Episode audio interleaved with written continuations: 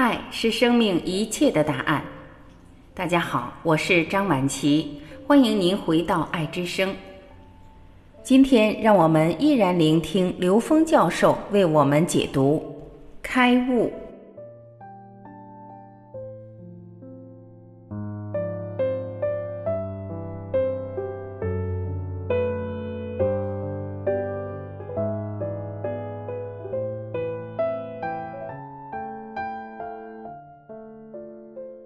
有人问刘峰老师：“当观察者与被观察者合一，内外无分别时，就算开悟了吗？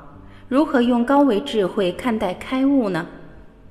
刘峰老师回答：“我们对开悟的理解，这个悟的本身是从内在找到答案，这才是所谓的悟。当你知道内在的是投影源，外在是投影的像的时候。”你的相和内在合一的时候，你说这是一个相对的开悟，这是对的。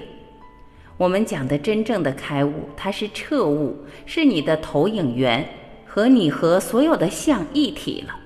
而这个时候，就我们回归到 n 为 n 区域无穷大和零为合一，那这个合一是人类所有，是我们这个宇宙中一切的投影源合一，那个地方叫彻悟。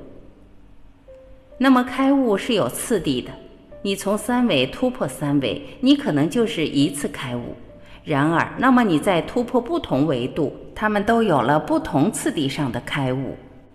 真正达到究竟的这种通达，也是一个相对的概念。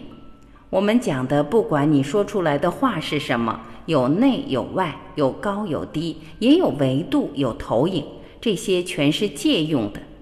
大家注意，这是借用的逻辑，借用的语境，它不是究竟，而只是借用的工具。所以你要说无内无外，无高无低，无觉无物都可以。因为什么呢？因为这是借用的语言。我们每个人通过这些语言去领悟，你从中领悟到的东西，这是关键。你悟出来的是有意义的。而所有借用的语言，你可以瞬间全盘否定，都是可以的，因为说出来的就不是了，这叫言语断道。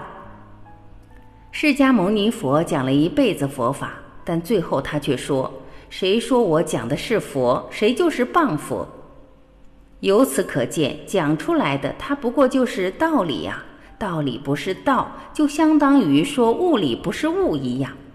所以，我们为什么一开始专门强调我们拥有的知识足够悟道的，不需要在这个知识层面去扩充，让我们悟道？但是，我们要借用于这种语言的表达，借用的目的就像指月的手。你如果把那个指月的手当成了月亮的话，那你就等于是迷在这件事上了。你要知道，他只是借用了这么一个工具，让你去理解的话，这时候你对那个内外也好，对于高低也好，高维与投影，它不过是一个借用的描述而已。